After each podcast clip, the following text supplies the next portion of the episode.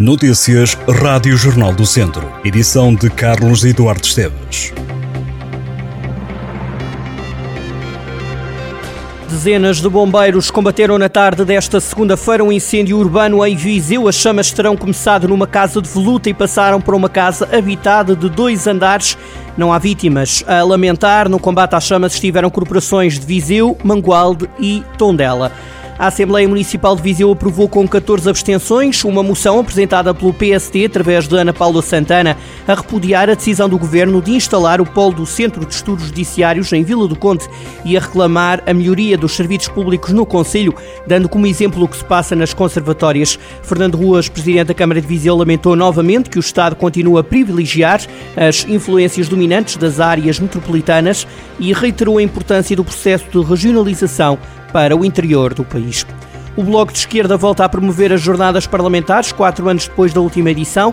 As jornadas chegam a Viseu esta terça-feira e focam-se nos serviços públicos, habitação e qualidade da democracia, sob o lema Um País para Viver. Sobre os serviços públicos, o foco do Bloco de Esquerda será na saúde e na educação, esta última para valorizar as lutas que estão a existir para uma escola pública melhor, também na salvaguarda dos direitos dos trabalhadores. Esta terça-feira de manhã, o Bloco leva as jornadas ao Distrito de Viseu, que coincide com a greve dos professores na região.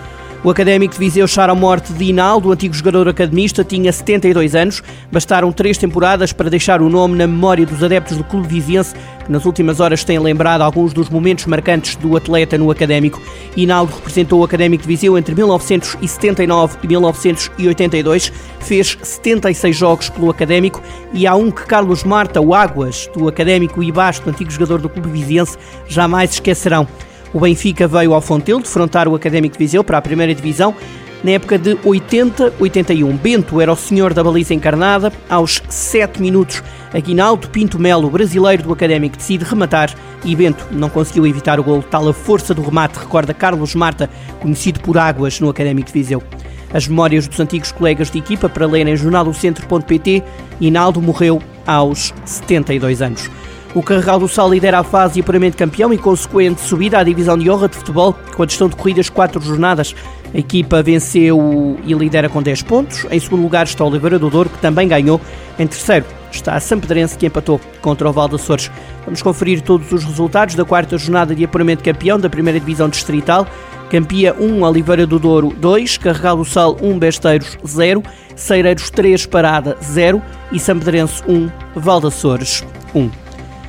A GNR reteve em flagrante dois homens de 41 e de 47 anos por caçarem numa zona protegida no Conselho de Penalva do Castelo. Esta é já a quarta detenção feita pela Guarda em apenas quatro dias, num total de cinco caçadores apanhados na região.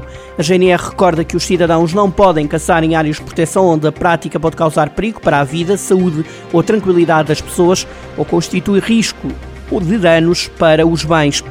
Entre estas áreas protegidas estão terrenos junto a escolas, hospitais, estabelecimentos prisionais, lares de idosos, quartéis, parques de campismo, fábricas, instalações de criação animal, espaços turísticos, esquadras, estradas e linhas ferroviárias.